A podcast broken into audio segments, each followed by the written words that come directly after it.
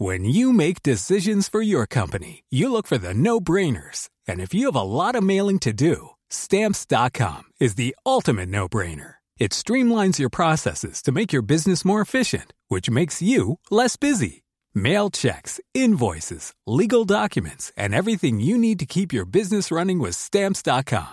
Seamlessly connect with every major marketplace and shopping cart. Schedule package pickups and see your cheapest and fastest shipping options from different carriers. With rates up to 89% off USPS and UPS rates. And with the Stamps.com mobile app, you can take care of mailing and shipping wherever you are. Make the same no-brainer decision as over 1 million other businesses with Stamps.com. Sign up with Code PROGRAM for a four-week trial, plus free postage and a free digital scale. No long-term commitments or contracts. That's Stamps.com. Code Program.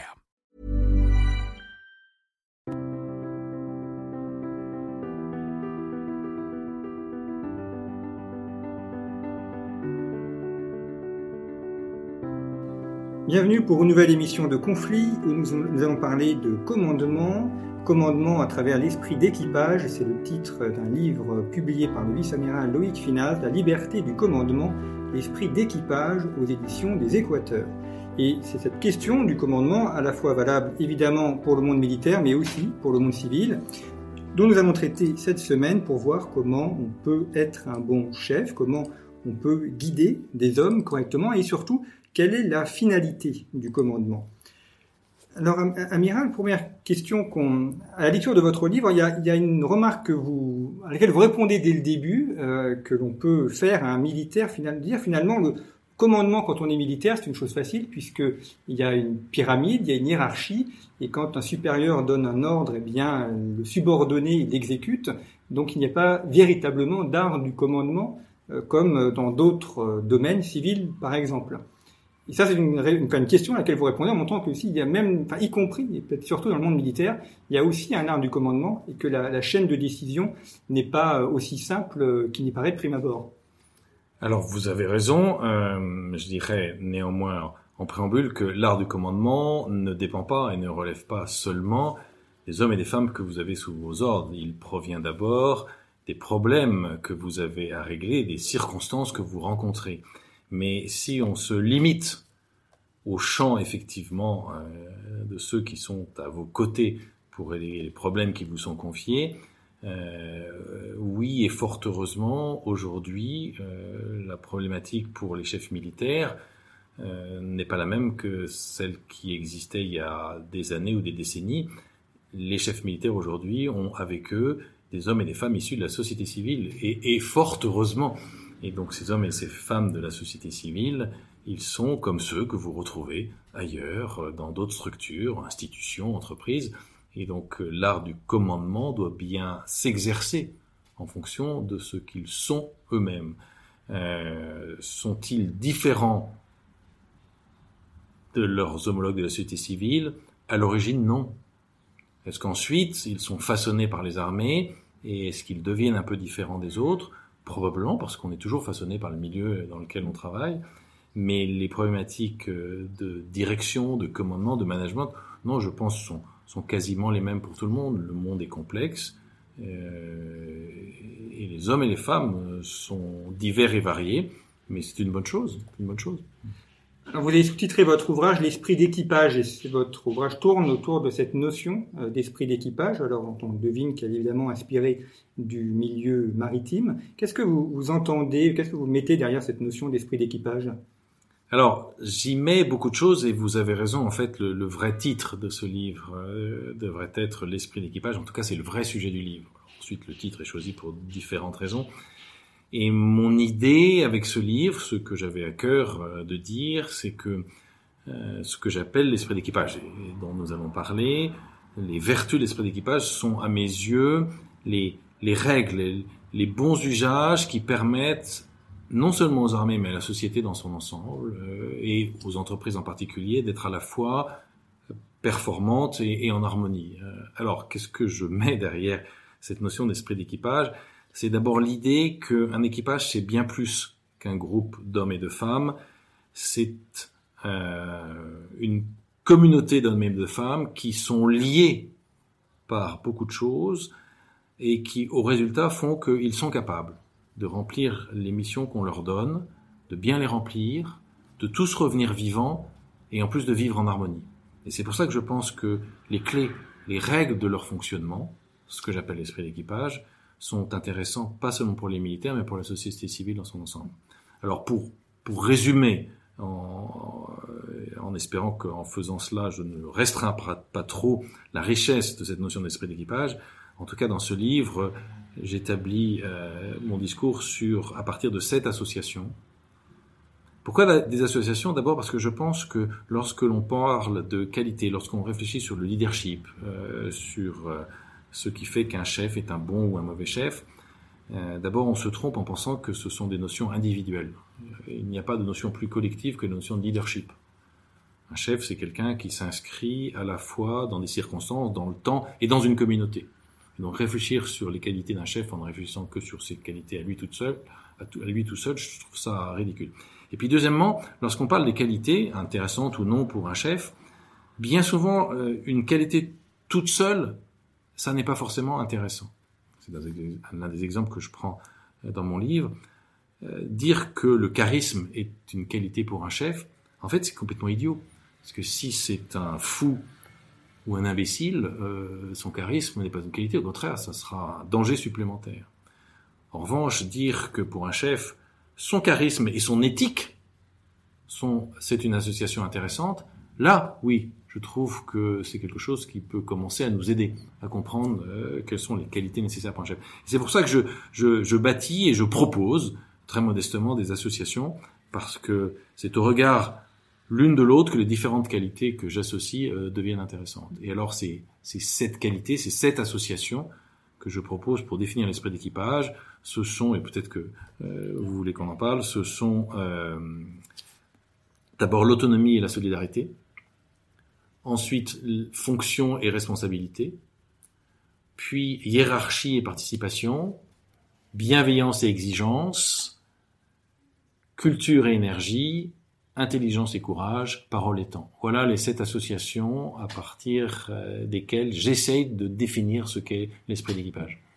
Alors on va y revenir effectivement. Et votre ouvrage euh, n'est pas n'est pas un traité euh, sur le commandement, c'est une réflexion dans laquelle vous mêlez aussi des exemples liés à votre vie de marin et, de direction de, différents navires. Et euh, il y a un élément aussi qui, vous avez créé la, culture et, l'éthique, c'est évidemment important. Il y a aussi la question de la, liberté, euh, liberté des personnes, de celui qui obéit et celui qui donne un ordre, et puis de la confiance aussi qui peut, enfin, qui doit relier les, deux personnes euh, dans cette question de commandement. Alors là, vous arrivez aux, raisons qui font que ce livre sur l'esprit d'équipage a pour titre La liberté du commandement, parce qu'il me paraissait important de préciser tout au long de ce livre euh, de redire euh, deux choses fondamentales à mes yeux. D'abord, l'indispensable liberté des individus dans toutes leurs actions euh, et dans leur vie entière, et en particulier la problématique maître-esclave n'est pas une problématique de commandement. Il n'y a pas un maître et un esclave dans le commandement. Le croire serait faire une erreur, mais absolument dramatique à propos du commandement, et, et condamnerait quiconque à, à se tromper, à ne pas être efficace, à ne savoir rien entreprendre. Et puis, d'autre part, je suis convaincu justement que cet esprit d'équipage, c'est ce qui donne au commandement sa liberté. Donc euh, voilà au moins deux raisons d'avoir choisi un tel titre, rappeler l'importance fondamentale de la liberté de tout individu tout au long de sa vie et des actions qu'il doit entreprendre, et euh, redire avec force que euh, justement ce qui confère au commandement, au commandant, sa liberté, c'est cet esprit d'équipage. Alors vous avez mentionné la question de la, bienveillance, c'est un mot qu'on emploie beaucoup, mais la définition que vous en donnez est un peu différente de celle qu'on entend souvent, parce que on peut entendre par bienveillance une sorte d'acceptation euh, des défauts d'autrui ou d'acceptation de, différences qui parfois d'ailleurs peuvent être un, être un peu pénibles, mais euh, la définition que vous en donnez est plus dans l'idée d'un don ou de fait pour le commandant justement de se donner à l'égard de ses subordonnés. Vous avez complètement raison. Euh, et d'abord, pour répondre à ce que vous venez de dire, et ne prenez pas mal, mais cette définition, mais vous avez raison, qui est donnée de la bienveillance, c'est une définition au mieux molle, voire terrible. Euh, la bienveillance, c'est pas une capitulation vis-à-vis de ce que les autres sont, et en particulier vis-à-vis de leurs défauts. Je crois qu'au contraire, et c'est pour ça que j'associe euh, le mot bienveillance avec le mot exigence, pour plein de raisons. La première raison, c'est que je suis convaincu que justement, euh, la bienveillance, c'est la première cause de l'exigence vis-à-vis des autres. Parce que lorsque nous sommes bienveillants vis-à-vis des autres, à la fois lorsqu'on on veut leur bien et qu'on veut qu'ils fassent bien, on est naturellement conduit à être exigeant vis-à-vis d'eux. Et à l'inverse, ou plutôt en même temps, la bienveillance est importante avec l'exigence parce que il ne faut pas se tromper. Cette exigence doit être en elle-même bienveillance. Mais c'est bien, l'exigence est fille de la bienveillance, la bienveillance est la caution de l'exigence. Mais euh, être bienveillant, c'est pas accepter les travers des autres. C'est les aider à favoriser leurs qualités et les aider à faire ce que l'on attend d'eux dans la mission ou dans les tâches euh, qui sont celles de leur vie. Et pour le coup, pour rebondir sur ce que vous disiez aussi, je pense que du coup, effectivement, de la part du chef, dans cette compréhension-là de ce que la ce que sont la bienveillance et l'exigence, pour le coup, je crois qu'effectivement, ça relève de la part du chef d'un don, absolument. J'aime bien ce mot-là que vous avez utilisé dans la deuxième partie de votre définition du mot bienveillant. Je crois que c'est un véritable don de la part du chef. Être bienveillant, c'est, se donner absolument à ceux qui nous sont confiés pour une mission. Alors, il y, a, un exemple que vous donnez dans votre ouvrage qui est surprenant quand on le lit, c'est une sorte de, grève euh, même grève, un droit de retrait exercé par certains de, de vos marins euh, lors d'une opération. Euh, il y a une, c'est pas une écoutille, mais le, le, enfin, le terme un exact. Panneau, voilà, un panneau qui a été laissé ouvert. Et, et le, vous montrez à travers cet exemple que ce qui est un, important aussi, c'est l'exemplarité du chef à l'égard de ses subordonnés et la manière également dont votre second a, a réglé le problème, non pas en en, étant extrêmement directif à l'égard des subordonnés, mais en, en montrant justement l'importance de l'exemplarité. Oui, c'est une c'est une histoire que j'aime beaucoup parce que d'abord je, je n'en suis pas le héros, donc je peux la raconter, je peux la raconter facilement.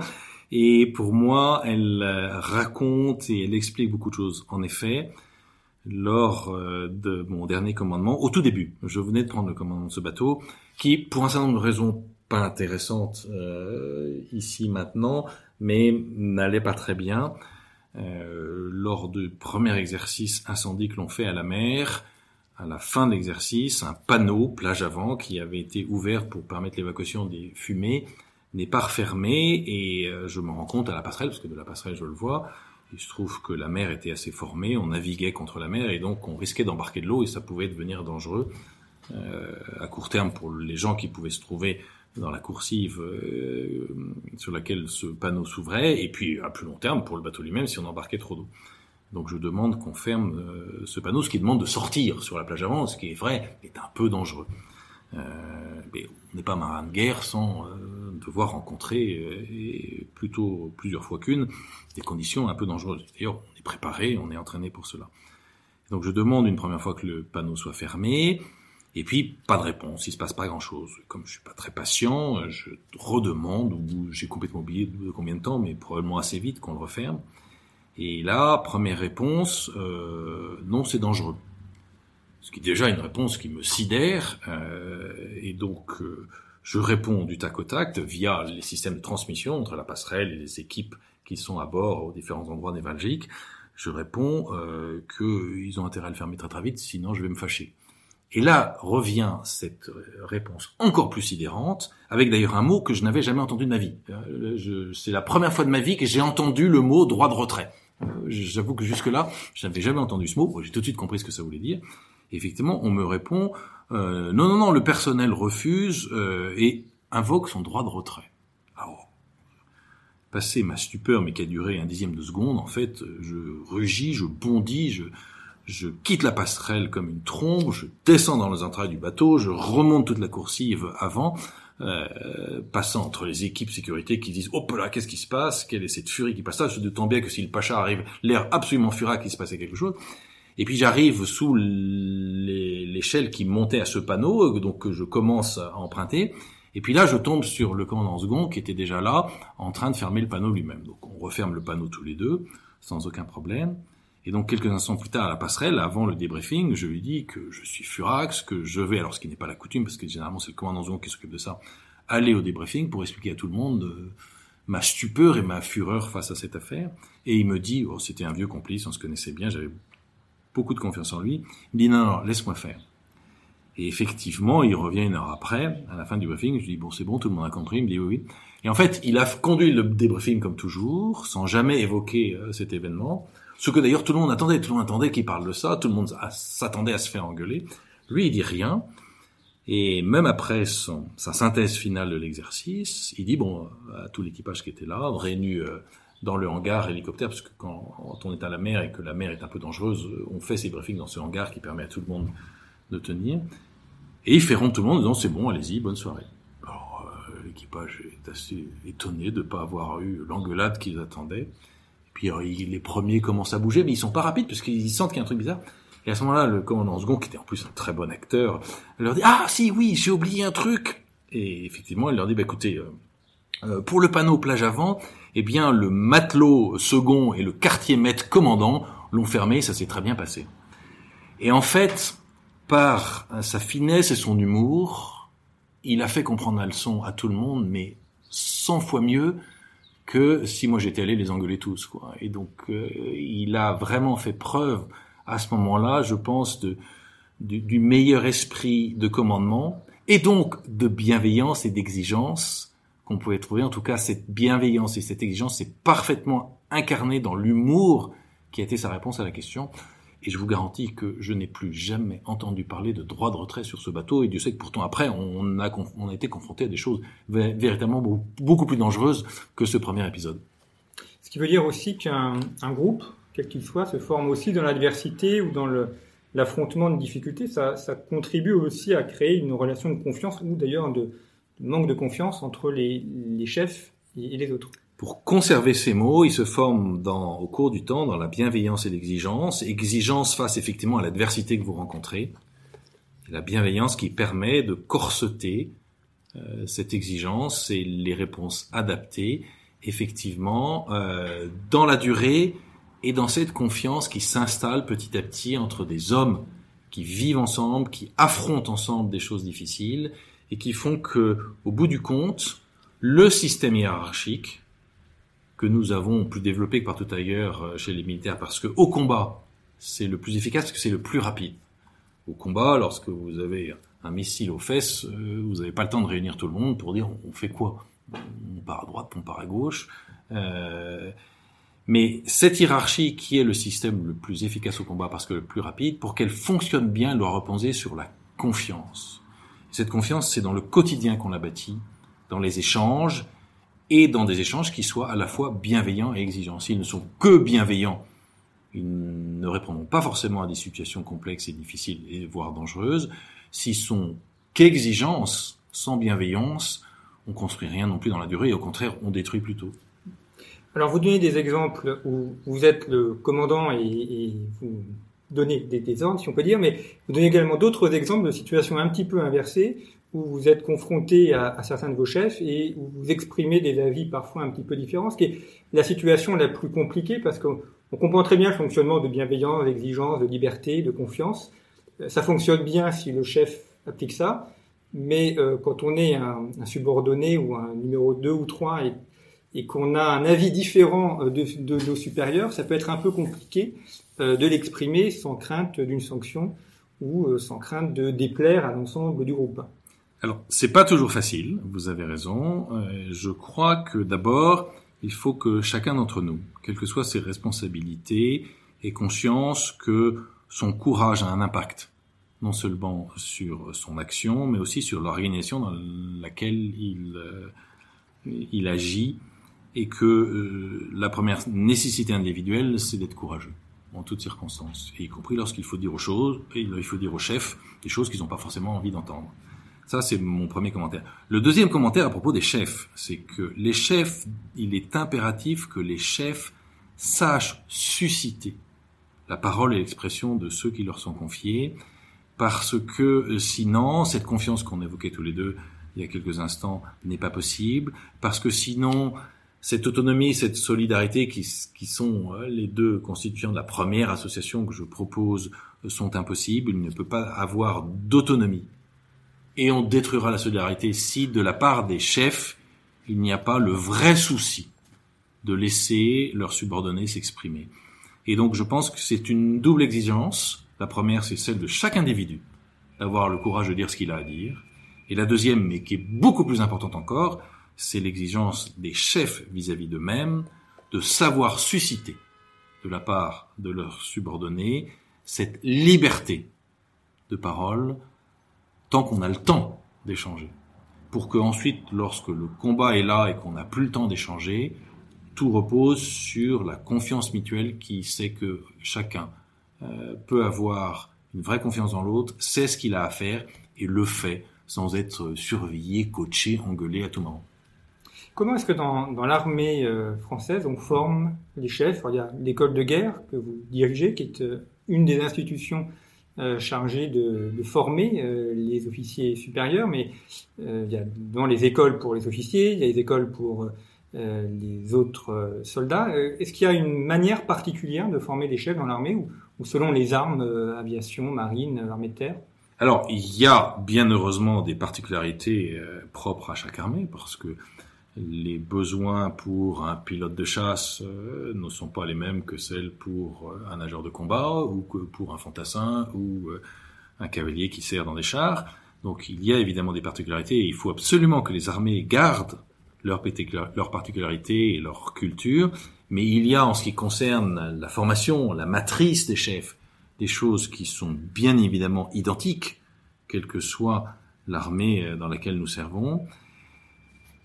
Pour résumer, c'est évidemment simplificateur, mais pour résumer un peu, si vous voulez, il y a deux grands moments, deux grands temps dans nos carrières, en particulier dans nos carrières d'officiers. Il y a un premier temps où nous sommes dans des unités combattantes, et puis un deuxième temps où on devient des hommes euh, d'état-major et appelés un jour à exercer les plus hautes fonctions des armées. Et, et, bien évidemment, ce ne sont pas les mêmes qualités qui sont forcément nécessaires, en tout cas, elles sont complémentaires. Le premier temps est celui, pour répondre à votre question précisément, qui est celui de l'apprentissage du commandement. Bah, il commence avec les écoles initiales, pour les officiers bien souvent, mais pas exclusivement, Saint-Cyr euh, pour les officiers d'armée de terre, l'école navale pour les marins, l'école de l'air à Salon pour les aviateurs. Mais il y a d'autres façons de devenir officier de la marine. Donc là, il y a un début de formation initiale avec, de la part de ces écoles, une vraie réflexion sur ces sujets. Et puis ensuite, il y a l'apprentissage que vous avez dans la vraie vie, dans vos unités. Alors pour un marin, c'est ce que je connais mieux, puisque j'en suis un, bah, sur vos bateaux, où là, petit à petit, vous apprenez, et vous apprenez au moins de trois façons différentes. D'abord, vous apprenez parce que la vie, les événements, les circonstances vous imposent de vous frotter à un certain nombre de choses, et ces choses-là, que vous gérez plus ou moins bien, du premier coup ou pas du premier coup, elles vous apprennent, en tout cas normalement chez les gens à peu près normaux, on apprend. On apprend par l'expérience. Donc le premier mode d'apprentissage, c'est l'expérience. Le deuxième mode d'apprentissage, c'est le modèle, l'exemple, l'enseignement que vont vous donner vos chefs. Moi, je suis persuadé depuis très longtemps que le premier commandant euh, d'un jeune officier, il est fondamental parce qu'il le mettra ou non, ou plus ou moins vite, sur les bons rails. Donc le deuxième mode d'apprentissage, c'est l'enseignement qui vous est donné, je l'espère dans la bienveillance et l'exigence, par vos premiers patrons.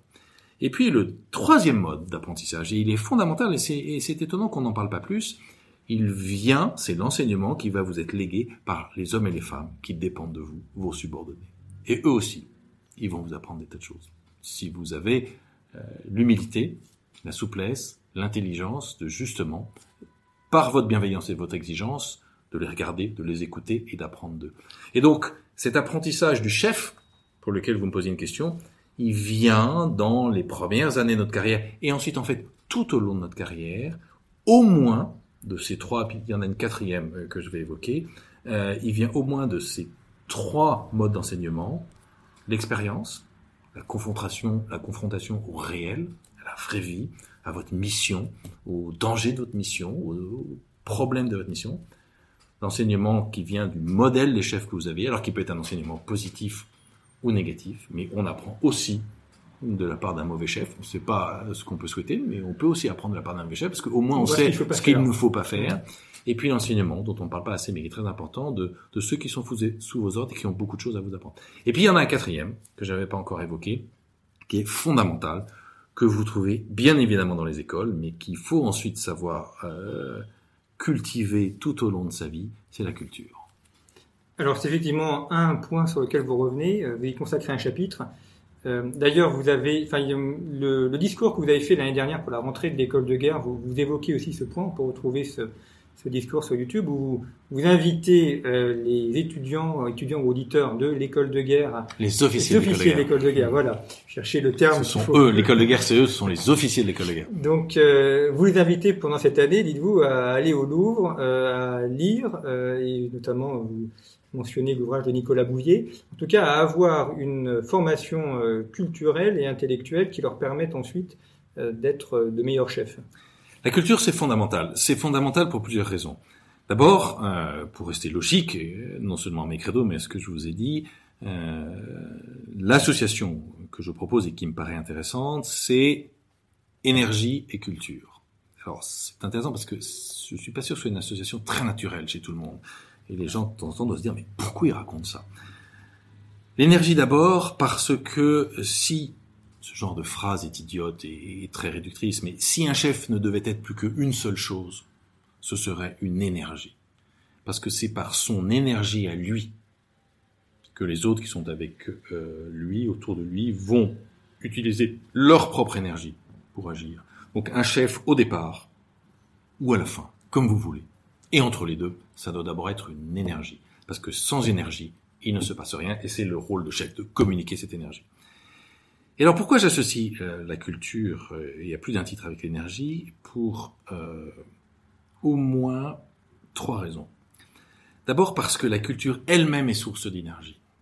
Parce que si vous n'avez pas une vision, une perspective sur les choses que votre culture va vous donner, il n'y a aucune raison que vous vous leviez pour agir. Et donc, la première source de l'énergie, c'est votre culture, par la vision et la perspective qu'elle va vous donner. Sinon, il n'y a pas d'appareillage. Vous restez chez vous. La deuxième importance, la deuxième nécessité de la culture, c'est que elle va vous aider à comprendre et à choisir. Parce que, ayant une connaissance d'un certain nombre de choses, face à des problématiques, connues ou non, vous allez avoir des références. Et ces références vous permettent, un, de mieux comprendre, deux, de prendre des décisions. Et puis la troisième nécessité de la culture, c'est que dans cette prise de décision et dans l'action qui va en découler, la culture, c'est votre garde-fou pour être sûr que vous ne dérapez pas, que vous ne glissez pas et que vous ne faites pas des choses que vous ne devez pas faire. Et pour reprendre un exemple, alors que j'évoque très vite parce que c'est pas le sujet de ce livre, mais dans la très difficulté, dans la très difficile question de la torture, qui est une question euh, difficile, il n'y a que les intellectuels ou ceux qui ne sont jamais sortis de leur salon ou de leur chair, qui, qui, qui pensent que c'est une question facile, pour moi, la réponse sans équivoque, sans ambiguïté à cette problématique de la torture, en fait, c'est pas notre éthique, c'est pas vrai, c'est la culture. Euh, je vais le résumer de la manière suivante toute simple. Vous avez dans les mains un terroriste qui a posé une bombe. Vous savez que dans les deux heures, la bombe va exploser, qu'elle va tuer des femmes et des enfants. Expliquez-moi comment votre éthique vous fait choisir entre la souffrance de ce salopard et la souffrance des femmes et des enfants qui vont être victimes. Je suis désolé, notre éthique, ne nous permet pas de choisir. Ma culture, elle me fait savoir que c'est pas une bonne idée de lui griller les pieds.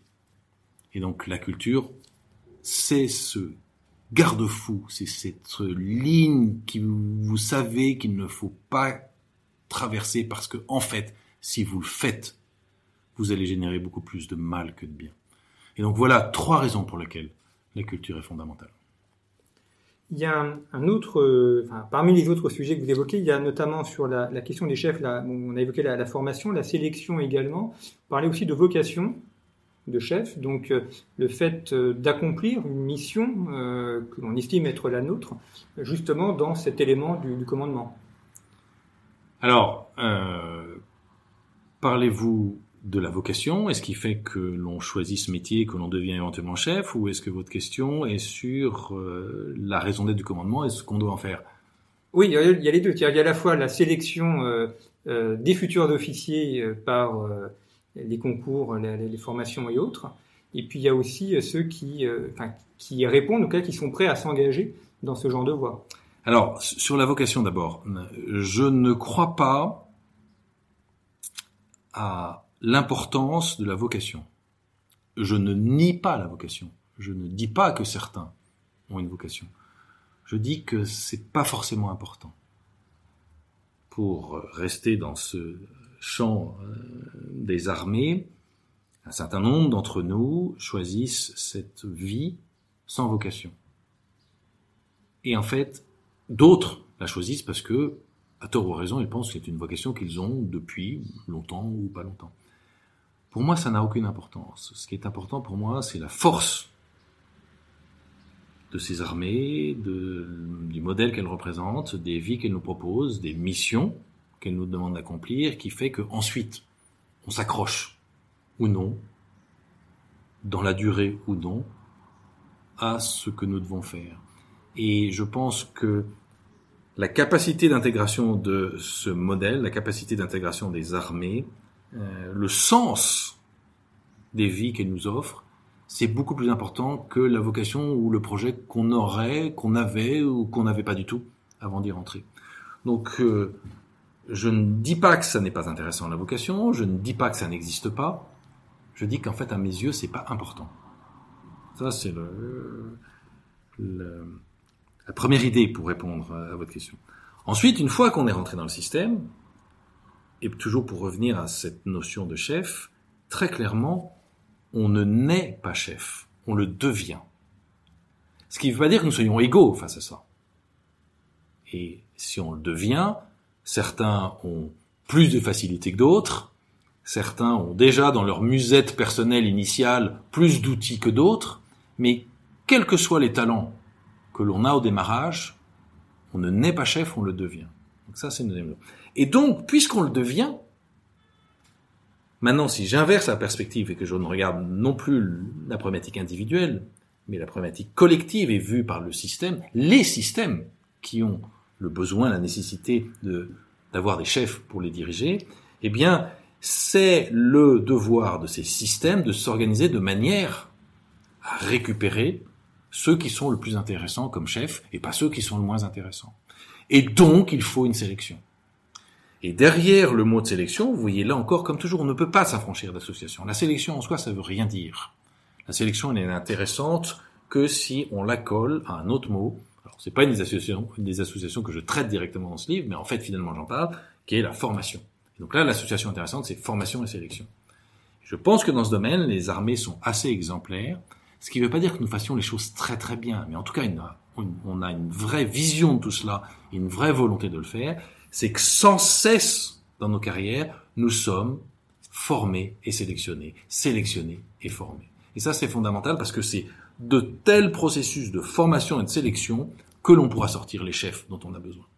Et tout système qui n'a pas une vraie formation tout au long de son existence, tout au long du cursus des hommes et des femmes qui viennent le rejoindre, et qui n'a pas accouplé à cette formation un système de sélection est un système qui a peu de chances de récupérer les chefs dont il a besoin.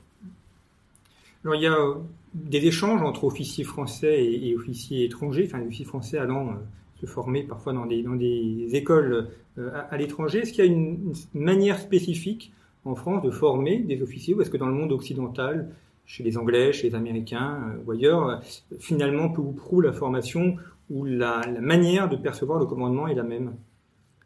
Je pense qu'il y a un modèle français. Est-il bon, est-il mauvais? C'est une question, mais je pense qu'il y a un modèle français pour des tas de raisons. Néanmoins, avant de revenir aux spécificités du modèle français, l'humanité est la même partout. Les hommes sont les mêmes partout. Mais ensuite, ils sont influencés par leur milieu, les circonstances, leur pays, l'éducation qu'ils ont euh, reçu ou subi. Et donc même si l'humanité est la même, néanmoins, il y a un modèle français pour plusieurs raisons.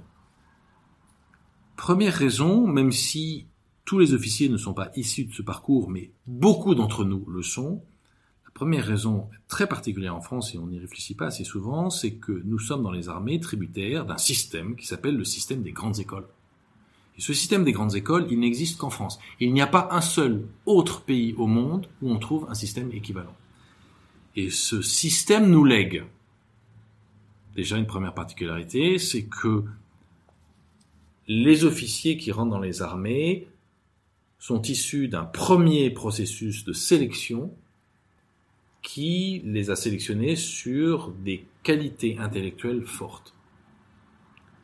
Et ça, il n'y a pas l'équivalent dans les autres pays du monde. Je ne suis pas en train de dire que les Français sont plus intelligents mais cette sélection intellectuelle qui est celle du système des grandes écoles françaises, ça n'existe qu'en France. Et la France, les armées françaises sont tributaires de ce système. Pas parce qu'elles sont armées françaises, mais parce qu'elles sont écoles en France. Donc ça, c'est la première. Et donc, il y a une vraie différence. Ensuite, pour reprendre ce que j'ai déjà évoqué, la deuxième chose qui va vous conditionner, vous éduquer, vous faire grandir, vous faire évoluer, ben c'est votre expérience.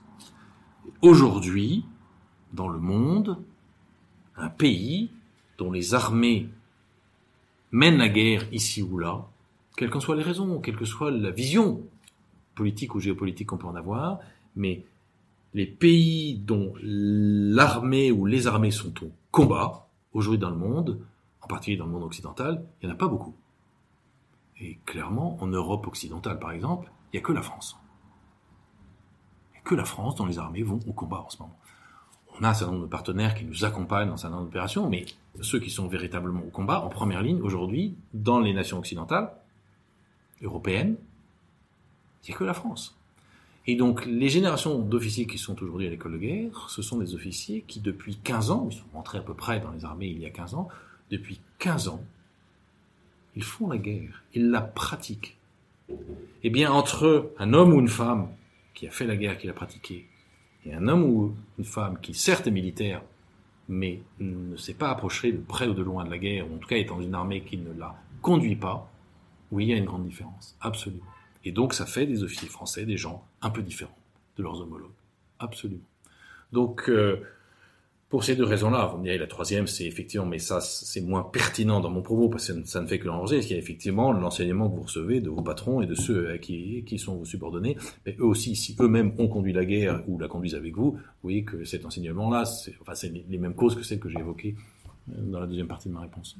Ce qui est aussi peut-être pour les officiers d'aujourd'hui une des nouveautés par rapport à leurs euh, prédécesseurs, c'est que la, France est beaucoup plus en guerre, beaucoup plus présente sur les théâtres d'opérations extérieures depuis la fin de la guerre froide qu'elle ne l'était euh, pendant la période de guerre froide. En tout cas, elle est de manière différente. Euh, ça a changé les choses, tout particulièrement pour l'armée de terre parce que même si ce que je veux dire est hyper schématique et, et attention, hein, les armées françaises, l'armée française a été impliquée dans un certain nombre de conflits, y compris pendant la guerre froide, mais d'une manière différente et en tout cas moins massive. Ça ne touchait pas tout le monde, alors que maintenant ça touche tout le monde dans l'armée de terre.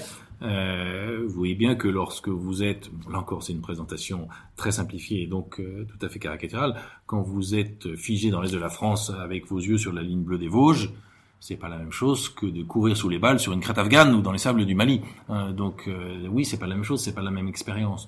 Donc oui, cette génération-là euh, n'a pas connu exactement la même vie et a une expérience de la guerre et du conflit, et puis de guerre difficile qui n'était pas celle des générations qui l'ont précédé, absolument. Alors pour les personnes non militaires qui liront votre ouvrage, découvriront aussi euh, quelques éléments de la, enfin, du fonctionnement euh, de la marine à travers les, exemples que vous, vous en donnez. Et dernière question, puisque nous arrivons au terme de, de cette émission. Aujourd'hui, la, la, marine française, dans, dans l'ensemble de, de l'armée française, qu'est-ce que ça représente comme utilité stratégique Si on devait la présenter à des personnes qui ne connaissent rien au monde militaire et, au monde de la marine. Euh, quel est, son rôle aujourd'hui euh, dans la stratégie française et dans la, puissance française, euh, puissance militaire et puissance géopolitique? Je dirais d'abord que n'oublions jamais, et, nous Français, nous Gaulois, on a un peu tendance à le faire, ce qui est un compte parce que nous avons le premier espace maritime du monde, nous oublions que la mer, c'est les trois quarts de la planète la planète Terre devrait s'appeler, rassurez-vous, je ne demande pas qu'on la rebaptise, mais la planète Terre devrait s'appeler la planète mer.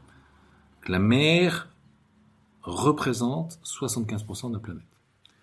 Ensuite, alors, vous pourriez pourrais vous entraîner pendant très longtemps sur ces sujets, évidemment, qui sont chers à, mon cœur de marin.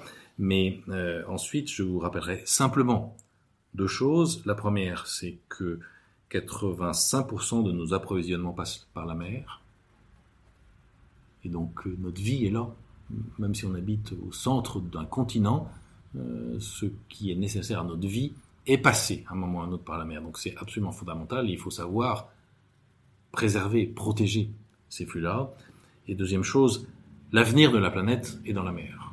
Euh, c'est là qu'on va trouver les réponses et les possibilités pour que 10 euh, milliards d'êtres humains en 2050 sur la planète continuent et puissent vivre. Donc c'est absolument fondamental. Il faut pas croire que tout ça va se faire facilement et dans la bonne entente. Donc une marine, c'est fondamental pour prendre en compte ce fait. La planète, c'est d'abord la planète mer. Ça, c'était mon premier élément de réponse. Mon deuxième élément de réponse, c'est que dans les conflits d'aujourd'hui, et en particulier parce que les trois quarts de l'humanité habitent à moins de 100 km de la mer, les conflits d'aujourd'hui ont besoin, et là je ne vais pas mettre la marine en avant par rapport aux autres armées, mais ont véritablement besoin des trois armées. On ne mène pas un conflit aujourd'hui sans la combinaison de soldats de l'armée de terre, de marins de la marine et d'aviateurs de l'armée de l'air. C'est absolument fondamental. Et donc ces trois armées sont nécessaires. Et dans un pays qui a conservé, même s'il n'est pas la première puissance du monde, euh, cette vocation, parce que je crois que c'est nécessaire, rappelez-vous toujours cette très belle phrase du général de Gaulle qui dit il existe un lien multiséculaire entre la liberté du monde et la grandeur de la France. Je crois qu'il avait complètement raison, comme très souvent avec le général de Gaulle, quand un pays qui a conservé une vocation à s'intéresser, non pas à gérer tout seul et à s'occuper tout seul des affaires du monde, mais à s'intéresser aux affaires du monde, il est normal qu'il ait des forces armées qui sont capables de s'en occuper. Et pour ça, il faut une armée de terre, une marine, une armée de l'air. Donc voilà au moins deux éléments de réponse à votre question. Merci beaucoup, Louis d'avoir évoqué avec nous cette euh, liberté du commandement, cet esprit d'équipage. Euh, nos auditeurs peuvent retrouver l'ensemble des références de l'ouvrage sur notre site internet. Je les renvoie également à d'autres émissions qui traitent des questions maritimes, avec Martin Motte et Pierre Royer sur les questions stratégiques, avec l'amiral Dupont sur les sous-marins nucléaires, et euh, également une émission avec François Bert sur euh, la question du chef aussi et du commandement, qui leur permettra ainsi de compléter cette émission. Merci pour votre fidélité et à bientôt.